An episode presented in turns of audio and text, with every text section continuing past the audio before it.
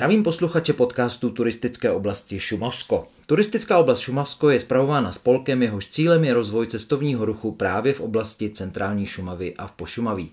Momentálně tenhle spolek združuje více než 50 obcí, 3000 ubytovatelů, což představuje zhruba 8000 lůžek pro turisty.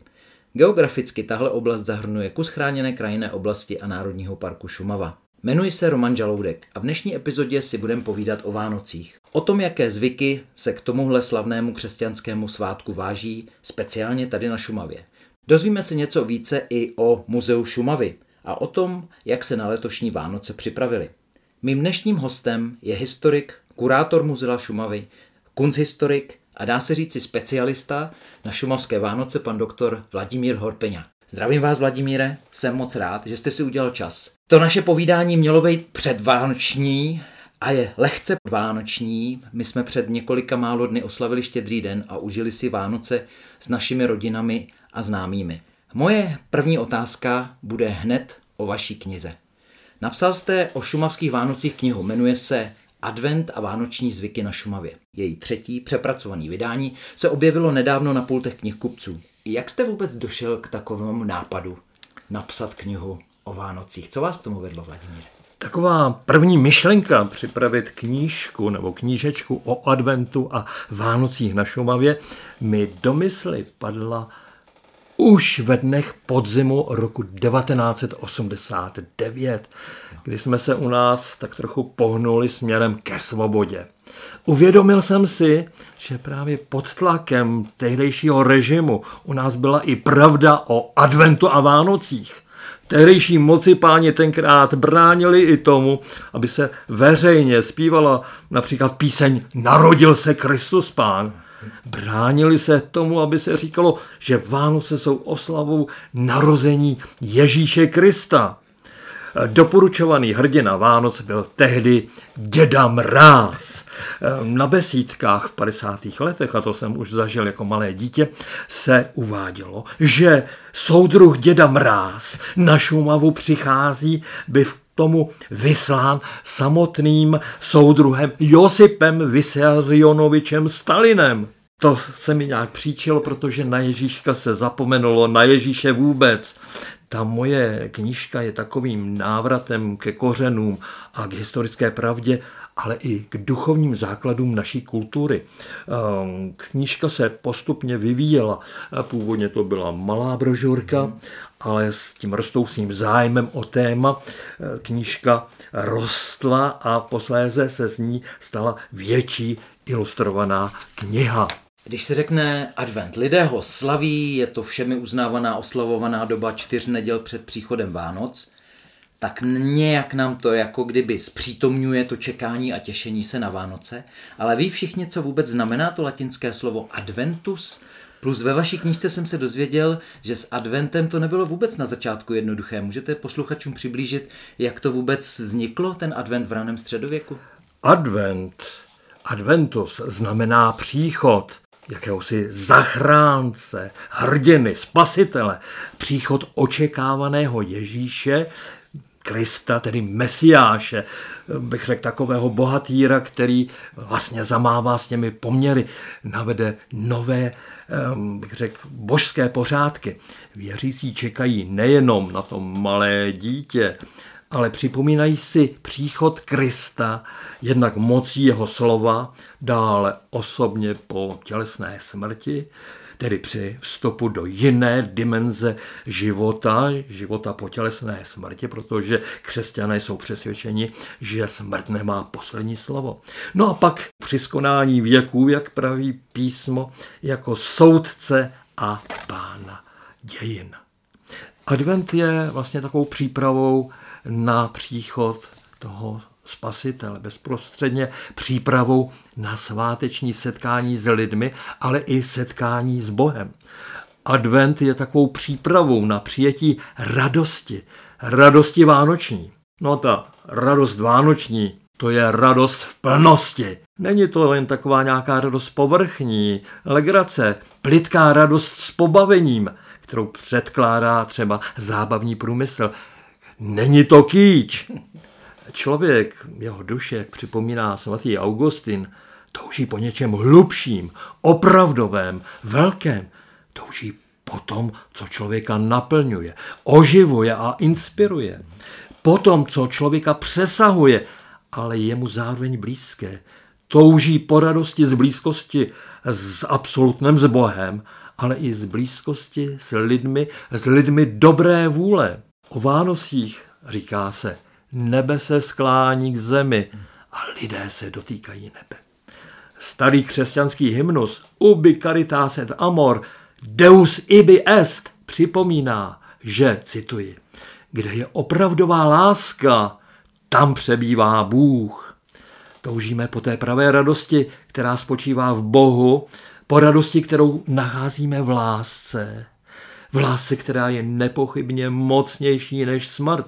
Tedy advent, adventní liturgie, teda bohoslužby, je doslova nabita burcujícími myšlenkami, výzvami starozákonních proroků k proměně dosavadního života. A myslím, že ty burcující ideje dneska nějak zanikají v té komerci a v legraci a zábavě a, a bruslení a stromečkách a tak dále ale tady jsou myšlenky, které se dotýkají našich lidských životů a chtějí ty životy, bych řekl, pozvednout.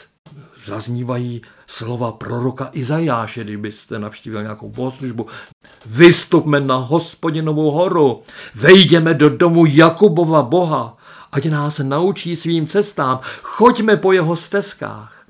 Ze Sionu vyjde nauka, z Jeruzaléma hospodinovo slovo. Soudit bude národy, že skují své meče v radlice a svá kopí ve vinařské nože. Nezdvihne již meč národ proti národu. Válce se již nebudou učit. No to jsou slova, které zaznívají aktuálně přímo na tu dnešní dobu.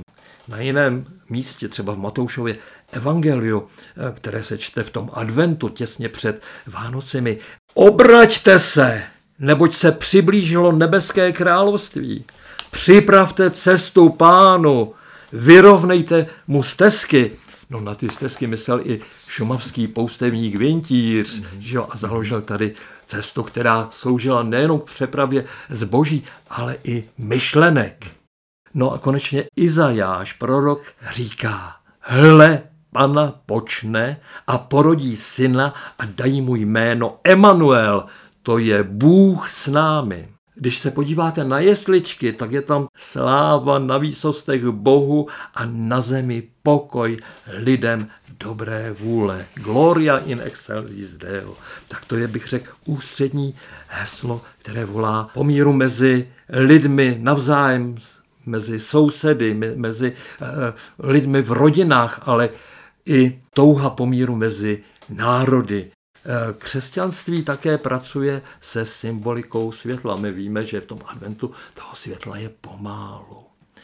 A právě takovým světlem je onen Kristus, zachránce, spasitel.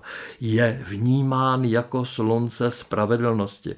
Proto eh, to zrození naděje je v Ježíši Kristu a spojuje se se zimním slunovratem. Možná, že se Ježíš narodil někdy v říjnu, možná v dubnu, ale to narození v tom zimním slunovratu, to je propojení s kosmem. Na to myslela církev už velmi, velmi dávno. V Římě se Vánoce poprvé slavily v prosinci 25. prosince už ve čtvrtém století. Ale církev teprve oficiálně slavila narození páně, tedy Vánoce, 25. prosince od 7 století. V tom adventu žili naši předkové očekávání příchodu vykupitele, tedy tou duchovní přípravou. Myslím, že ty myšlenky nějak zapadly, ale jsou to mohutné myšlenky, které by měly být oživeny. V pohledu eh, těch našich předků doba adventu byla taká, taková trochu kající doba. Byla to doba půstu. Jo, to jsem se právě dočetl v té vaší knižce, že tam bylo eh, vlastně, že se spoustu věcí smělo, spoustu věcí se nesmělo. Jak to bylo? A nekonaly se třeba taneční zábavy mm-hmm. ani svatby. Eh, večer rodiny i z čeledí se scházely u hromničky nebo u zvláštní svíce sloupku ke společné modlitbě růžence. Eh, v těch podmínkách našich krajů, eh, tu předvánoční, A vánoční období mělo takový zvláštní charakter, opět podmínění geografickými poměry. Noci v tomto období jsou velice dlouhé, mnohdy nevlídné. A lidé na Šumavě těmto nocím adventu říkali Losnechten, Losnechte nebo Rauchnechte, drsné noci. Byla před, rozšířena představa, že o těchto dlouhých zimních nocích se přírodní síly dostávají do divokého zápasu. Svět je naplněn jakýmsi divokým vojskem, demonickými bytostmi, které usilují zastřít slunce, teda možná potlačit ten božský princip toho Krista, toho pána dějin. Podle teologů vlastně je to Kristus jako pán a tvůrce dějin. Další můj dotaz je roráty, jsem se eh, dočetl v té knižce. Eh, můžete to slovo našim posluchačům objasnit, co to jsou roráty? Eh, tak nejvýraznějším rysům českého adventu, to znamená i adventu v našich šumavských krajích, patří právě zvláštní bohoslužby, roráty, které se slavily a konaly mše k poctě paně Pany Marie vždycky ráno, ne za rozednění, ale ještě hluboko v noci, mm. protože víme, že naši předkové chodili na rodáty, na tu mši k poctě Pany Marie už někdy, já nevím, v půl šesté, v šest hodin ráno, což je nesmírně brzo.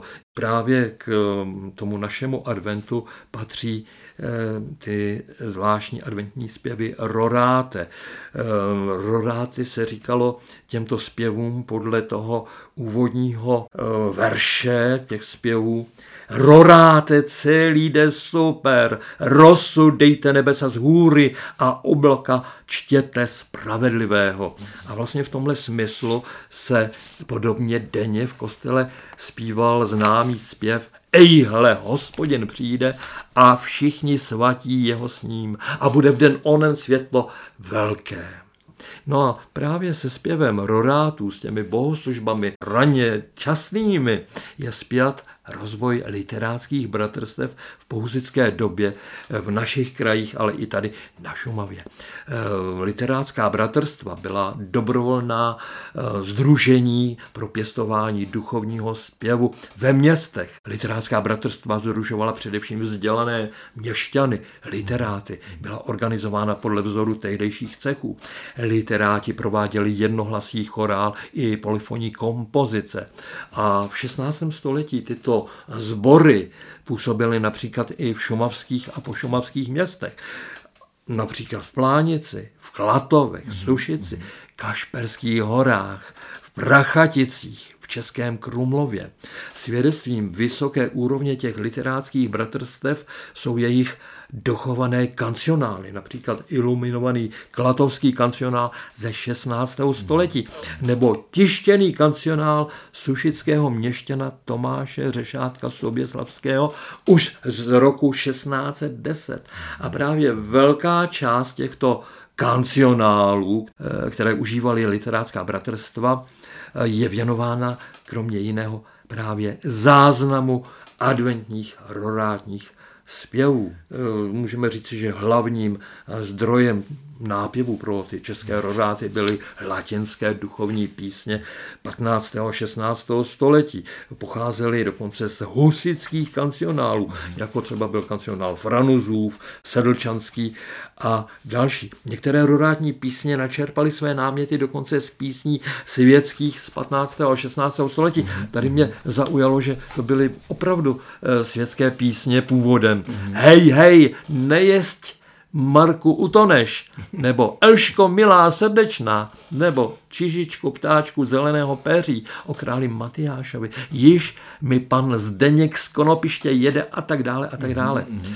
Takže rodáty, eh, jak se kdysi psávalo, veselý a radostní zpěvové adventní se díky eh, knihtisku rychle rozšířily po celých mhm. Čechách. Ehm, tyto nádherné melodické zpěvy plné energie, života, v písních s rytmy až tanečními, tak vtiskli zcela osobitý výraz náladě českého adventu. A já vám prozradím, že rád tyto rodáty zpívám třeba v kostelíku eh, ve Strašíně nebo i jinde. Krása rorátů nespočívá jenom těch textech a v rytmech, téměř tanečních, ale texty rodátů jsou výmluvným svědectvím o víře a hloubce náboženského citu našich předků. Hmm, často nás překvapuje originalita a výstěžnost vyjádření základních náboženských pravd. Například o pádu člověka a jeho vykoupení se v rodátech zpívá. Ten zpěv mě velice zaujal už těmi slovy. Což byl Adam ztratil. Skrz jabka jedení, Ježíš Kristus vrátil zas dětem Eviným, z Pany čisté zrozen, byv divem tajemným.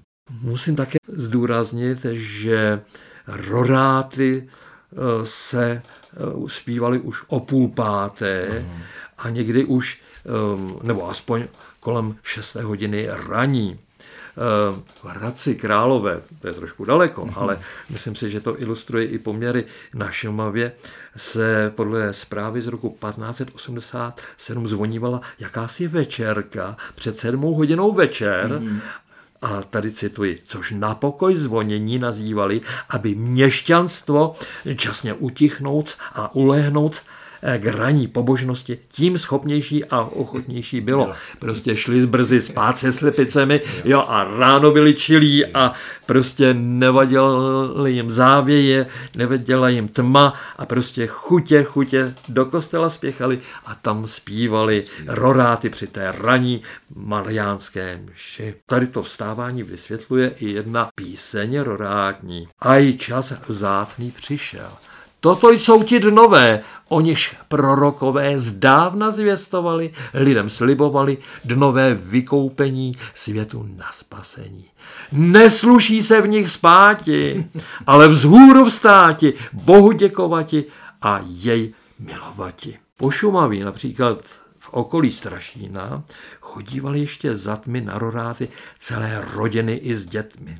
Pamětníci vzpomínali, jak už z dálky mezi lesy i odjenut probleskovaly rozsvícené lucerny. Tato blikající světla a světýlka pak utvářela na ochozu kolem Strašínského kostela neobvyklé obrazce. Prý to jiskřilo a třpitilo se jako malé padající hvězdičky. Ty vaší knížce používáte ještě jiný výraz, jsem tam zaregistroval hrátky, přástky a dračky. Co to je za výraz? Takže hrátky. lidé prožívali ten náboženský advent, bych řekl svým způsobem, eh, se povyrazili v tom kostele, kde zpívali navzdory chladu a zimě eh, ty krásné zpěvy, ale Zároveň byl advent také v domácnostech, večery byly dlouhé, polní a hospodářské práce byly ukončeny. A, a co teď?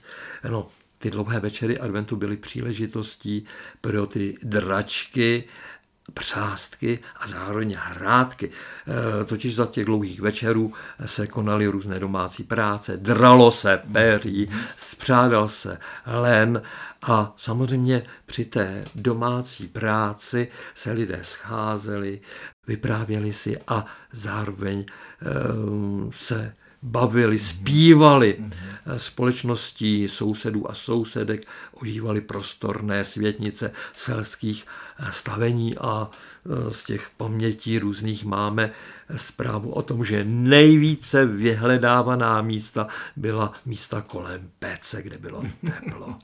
A v tom družném hovoru ožívali zejména staré pohádky a pověsti. Mnohdy to byly pověsti strašidelné o umrčích prknech třeba mm-hmm. a tak, nebo o tom, že ten neboštík, když byl pohřben, z toho umrčího prkna vstal a strašil třeba hospodyni, bývalou manželku, ale ta manželka vždycky říká, když mi neudělal nic zlýho za života, tak jako mrtvý nic nemůže udělat. Celé rodiny právě o těch večerech adventu se věnovaly zejména podomácké výrobě ze dřeva.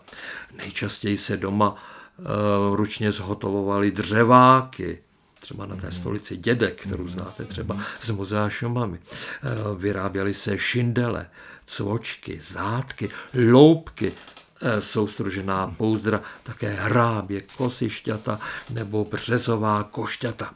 V některých místech byla tradiční výroba hraček.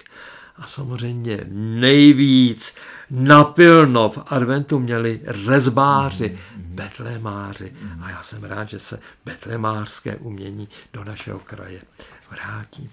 Ehm, musím říct, že ehm, tak nějak oficiálně eh, advent byl takovým kajícím, trochu vážným obdobím. Ale bych řekl, toto období, bych řekl, tak nějak proťali, narušili eh, svátky svědců. A vy jistě víte, mm-hmm. že v předvánočním čase slavíme svatou Barboru 4. prosince. Dodnes se lámou třešňové větvičky, aby pak ve váze rozkvetly o Vánocích a přinesli radost dívkám neprovdaným. Na Sušicku v předvečer svátku chodívala Barbora, bíle oblečené děvče s metlou, mm-hmm. s kterou hrozívalo děvčem a vybízelo je modli se, z toho je to mulisi, mulisi. Okolí Strašína například přicházela Barbora za dětmi a podělila je křížalami. Doprovázela ji koza a čert. No a svátek svatého Mikuláše znáte všichni, je mhm. dodnes jedním z nejvíce nejvíce typických dnů předvánoční doby. Nemusím mluvit o těch mikulářských trzích, nebudu mluvit o andělu a čertu, ale o jedné maškaře, která na Šumavě speciálně doprovázela svatého Mikuláše, se musím zmínit. Byl to takzvaný mouzgas, bahení duch.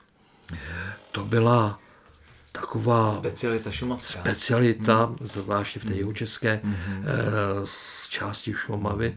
Byla to maska s kozí hlavou na dlouhém kymácivém krku. A této maškary se děti bály víc než všech čertů dohromady. A proto v pozdějších dobách se v mikulářských průvodech již neobjevovala prý na žádost rodičů. Mm-hmm. Takovou už naléhavou předzvěstí Vánoc byl také svátek svaté Lucie. Lidé ji oslavovali také s ohledem na její jméno, které znamená plná světla. Poměrně originálně probíhal svátek svaté Lucie na Horní Šumavě.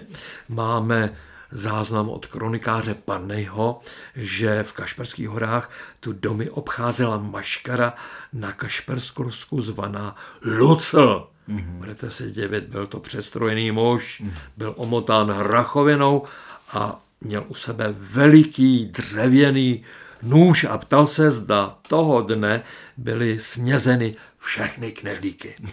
Pochopitelně ohrožoval každého, kdo odpověděl záporně, ale my víme zase, že podle starého obyčeje téměř všude v tom dni pojídali speciální knedlíky a tak většinou hrozba zůstávala bez zlých následků, ale byli zase vtipálkové, kteří říkali, ne, ne, my jsme to ne, ne, nejedli. No tak vznikla někdy pranice, která skončila někdy i se zlými následky. Tak já jsem žil v tom, že, že se vždycky říkávalo svatá Lucie noci upije, ale možná, že svatý Lucl s ním knedlíků tucl. No, by no, bylo... no něco takového, ale já musím říct že v tom podhůří teda bych řekl v tom pošumaví, eh, bylo něco jiného než na té horní Šumavě. Asi se v tom odrážely možná příznivější, eh, bych řekl, podmínky geografické, přírodní a tak dále.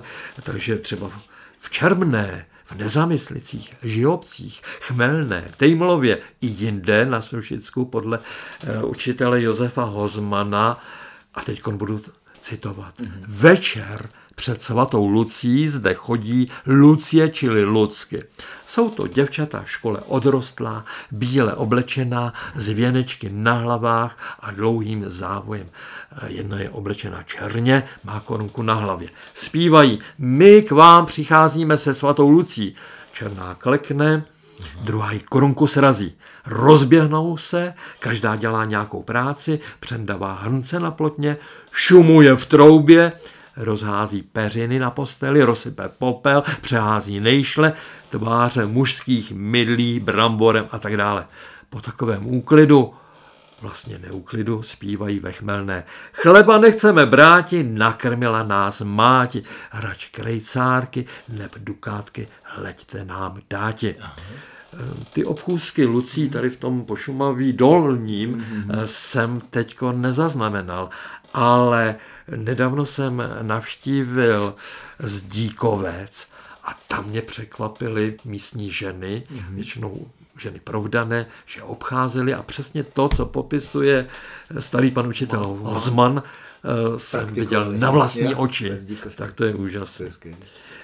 Lidé očekávali, že po svátku svaté Lucie bude den už přibývat, ale museli si teda opravdu počkat na ten noční čas, protože pak až s tím pravým slunovratem podle gregoriánského kalendáře eh, začíná opět se slunce vracet k nám. A my máme Vánoce neodlučitelně spojený se, se stromečkem, s vánočním stromečkem. Jak se dnes už tenhle fenomén, dá se říct, dostal do šumavských eh, usedlostí k tím chudým lidem? Dostal se tam vůbec?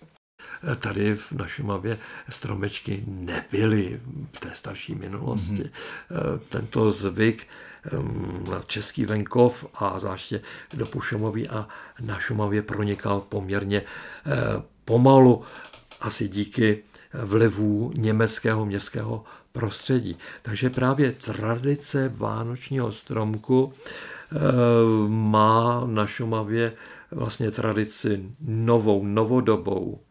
Před první světovou válkou většina venkovských rodin vánoční stromek vůbec neměla.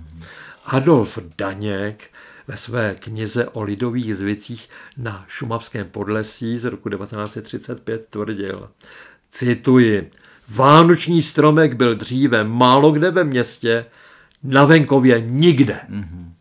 Podle jiných zpráv vánoční stromky na Sušicku měly po roce 1900 někde, některé střední a bohatší rodiny, například v Sušici, v Čejkovech, Zbynicích, Velárticích, Svojšicích, Pařecích, no, částečně v Hrádku, Dobršíně, Kašovicích a tak dále.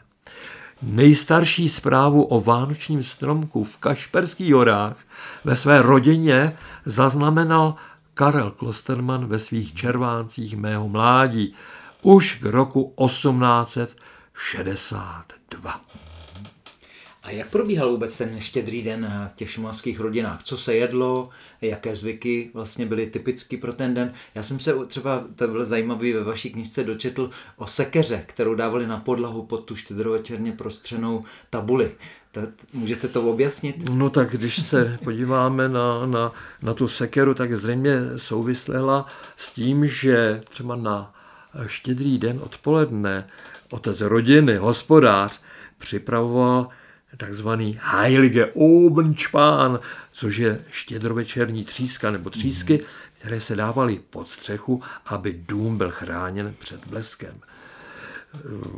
Připomenu, že také nadílka byla velice vzácná na staré chudé Šumavě. Ta se prosadila na Šumavě zase eh, díky příkladům z městského prostředí. A tu nadílku můžete si srovnat s dneškem, tvořili obvykle jablka, ořechy, křížaly, pérník nebo kus vánočky. Hmm. No někdy se děti těšili na dobroty jako svatojánský chlebíček, lékořici, suché pečené hrušky na křížaly, mm. nasušené švestky, zázvorové pečivo a perníčky. A budete se také divit, že původně na Šumavě žádný Ježíšek nechodil, ale dárky tu přinášel, naděloval zlatý koníček. No a taky rád připomenu, že během štědrého dne, a to my víme všichni asi, až do večera se dodržoval přísný půst a v hospodářství se konaly jen ty nejnutnější práce. Doslechl jsem si, že paní domu se nesměla během večeře hnout místa. Proč to bylo? Nad tím jsem také bádal, přemýšlel jsem, ale myslím si, že to bylo, by, byl takový krok milosrdenství vůči těm, těm hospodyním. protože ty hospodyně se tak nalítali, že už jim bylo i za těžko vstát, když, a, ale nachystali všechno, všechno bylo připravené, takže já si myslím, že to bylo takový tradice, taková trošku... tradice, takový bych řekl pokyn k milosrdenství k těm hospodyním, které se nalítali nejvíc a, a možná byli rádi, že všechno bylo nachystáno a tak dále. Hospodyně třeba připravovala uh, takzvanou cvečkonbričku, vařené sušené švestky ve vlastní šťávě s cukrem a s kořicí. Dále samozřejmě byla upečena vánočka, na stole nesměly chybět jablka.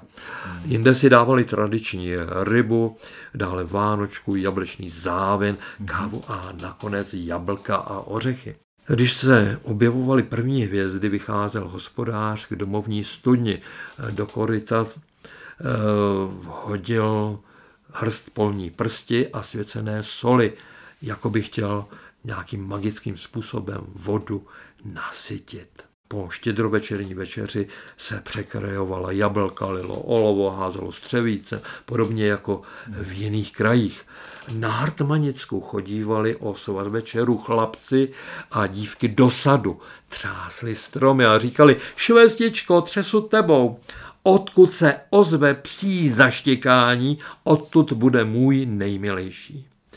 Někde dívky nahlížely do studní a věřili, že na jejich hladině mohou sami sebe uvidět jako budoucí nevěstu.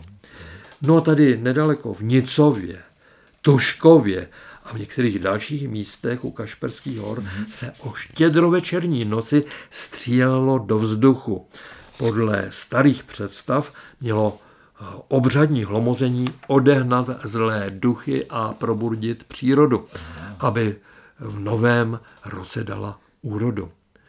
V Hartmanicích, ale eh, jinde, třeba na Prášilech, na Prášilsku o štědré večeru obcházeli pastýři domy a troubili na své trouby. Eh, jasná štědrovečerní noc znamenala pro obyvatele Šumavy úrodný rok, temná noc špatný. Eh, bylo takové rčení.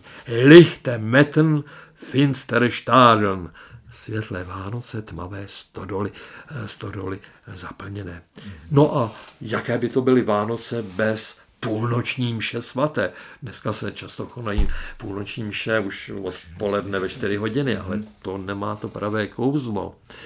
Ehm, té půlnoční mše se dříve účastnili téměř všichni, kterým to dovolovalo zdraví, fyzická síla. Ehm, doma zůstávala jaksi omilostněná, zpravidla jen teda paní hospodyně. Mm-hmm. Sedla si na lavici k peci, modlila se růženec nebo modlitby ze starého nebe klíče. Mm-hmm. A také připravovala občerstvení pro ty, kteří se vydali na půlnoční. A právě po návratu z té půlnoční se na Horní Šumavě pojídali takzvané půlnoční jitrničky. Říkalo se jim Mettenleberwürste. Mm-hmm. Protože ona to byla štreka pro některý lidi se dostat do ke kostelu, že to muselo to, být několik, že šli, několik já hodin nevím, prostě chůze, hlubokým lesem, v závějích a tak dále, takže jo, to byl výkon, takže opravdu asi by, by, by trávilo, že jo, a tak dále. Takže půlnoční jitrničky, Metten Leber Wirste. Eh, půlnoční mši svatou oznamovalo několikeré vyzvánění kostelních zvonů.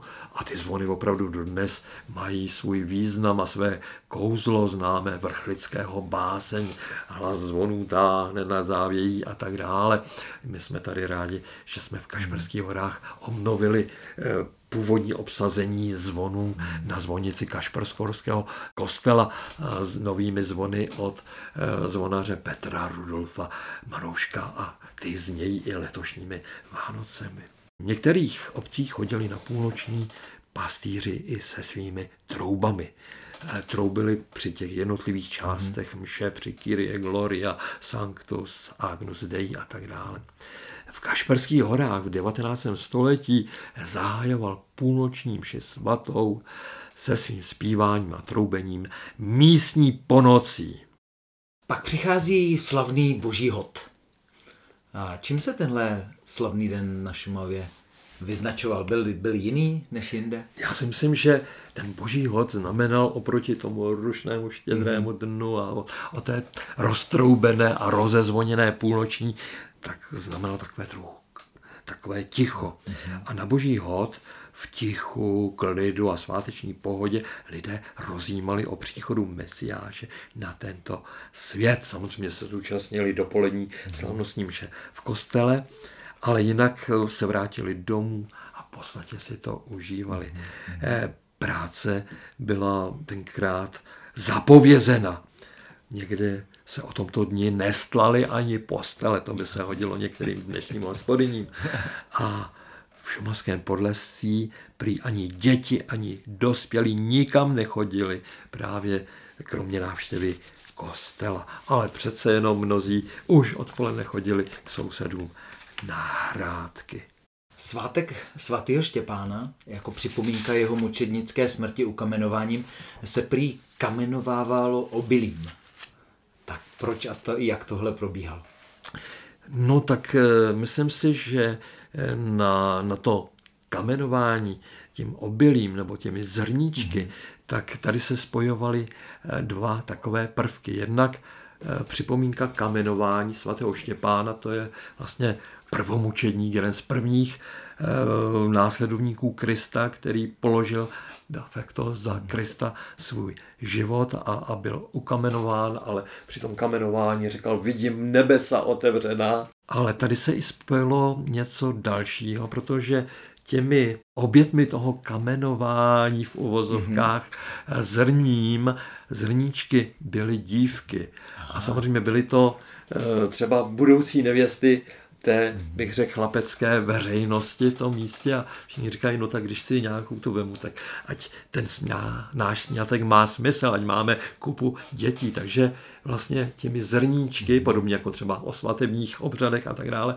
eh, obhazování zrníčky eh, má připomínat budoucí plodnost Aha, nevěsty, hmm, budoucí, budoucí hmm. nevěsty a tak dále. Poledne to bylo tak nějak, to se dalo při tom vycházení z té hmm. sváteční mše svatoštěpánské.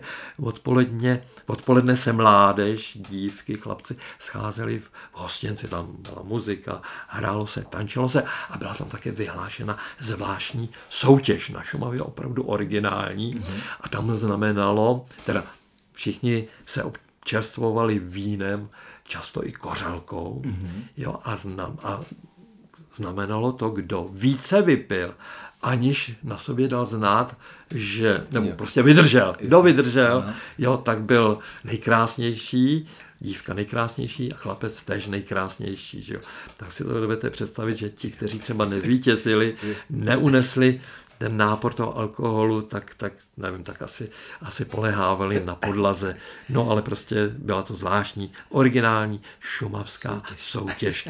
No a já teda na Šumavě, eh, pokud mohu, tak rád vyrazím do Kvildy, protože v Kvildě je kostel svatého Štěpána a tam si toho světce eh, vánoční doby připomínám. Tam si také připomínám i někdejšího kaplana tam, pátera Rakušana France Rajniše. Eh, tomu byla Kvilda v letech druhé světové války krátce posledním působištěm.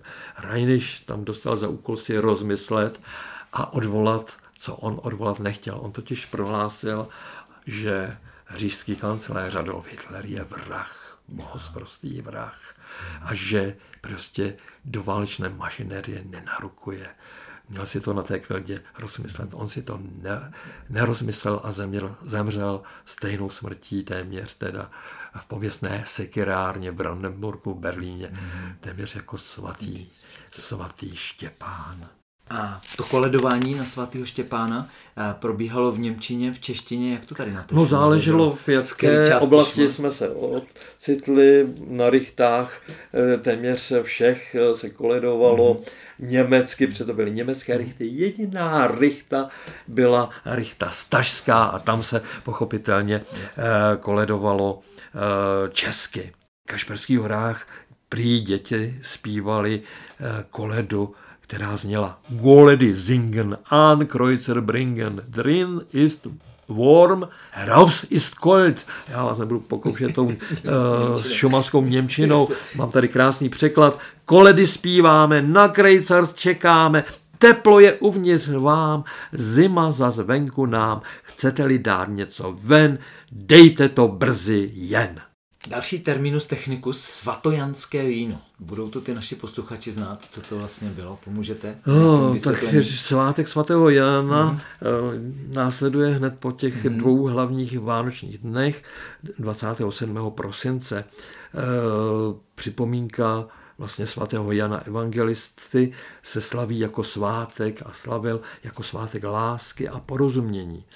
A právě v ten den se i na Šumavě žehnalo, světilo víno, které pak lidé pili se slovy Pij lásku svatého Jana.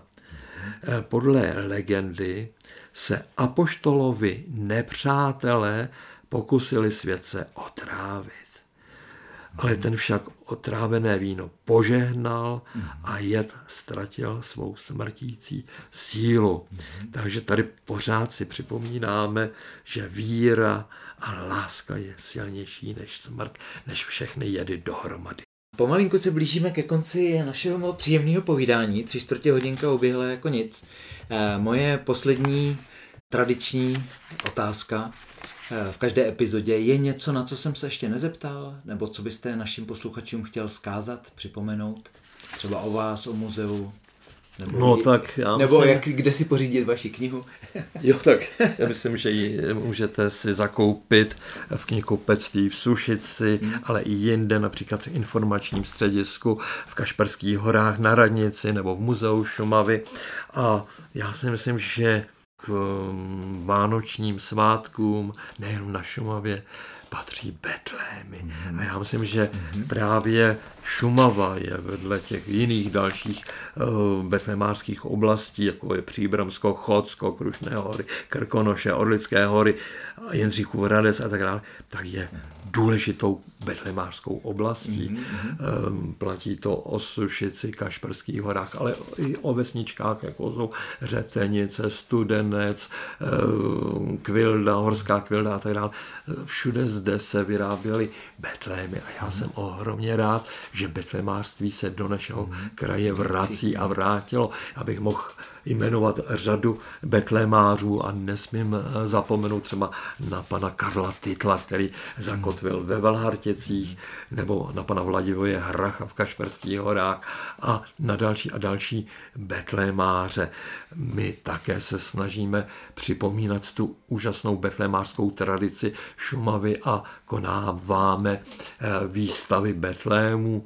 Ehm, dokonce i letos jsme uspořádali výstavu Betlému v Sušickém muzeu a tam můžete vidět Betlémy třeba těch eh, i nestorů, bych řekl, betlemářství na Šumavě, jako je třeba Vencel Tučků, bývalý hrobník v Kašperských horách, mm-hmm. že, nebo Eh, Alois Mačiner z Řetenic. No a samozřejmě jsou tam i díla současných betlemářů, z nich se můžu zmínit třeba o panu Jaroslavu Podzemském a opět zase o Karlu Titlovi a dalších. Takže betlémy. Vladimíre, děkuji vám moc za váš čas. Ať se vám daří osobně, eh, blíží se nový rok, eh, ať se daří muzeu Šumavy, ať se daří celé vaší rodině, Eh, já se pomalinku rozloučím s posluchači, eh, budu se těšit na slyšenou u příštího podcastu a eh, díky, že jste s námi.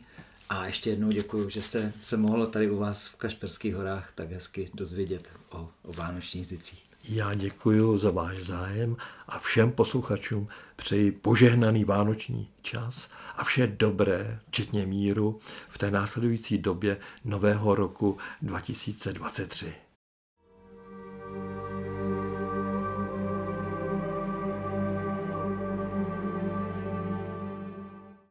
Turistická oblast Šumavsko, kraj Šumavy a Pošumaví se těší na vaši návštěvu.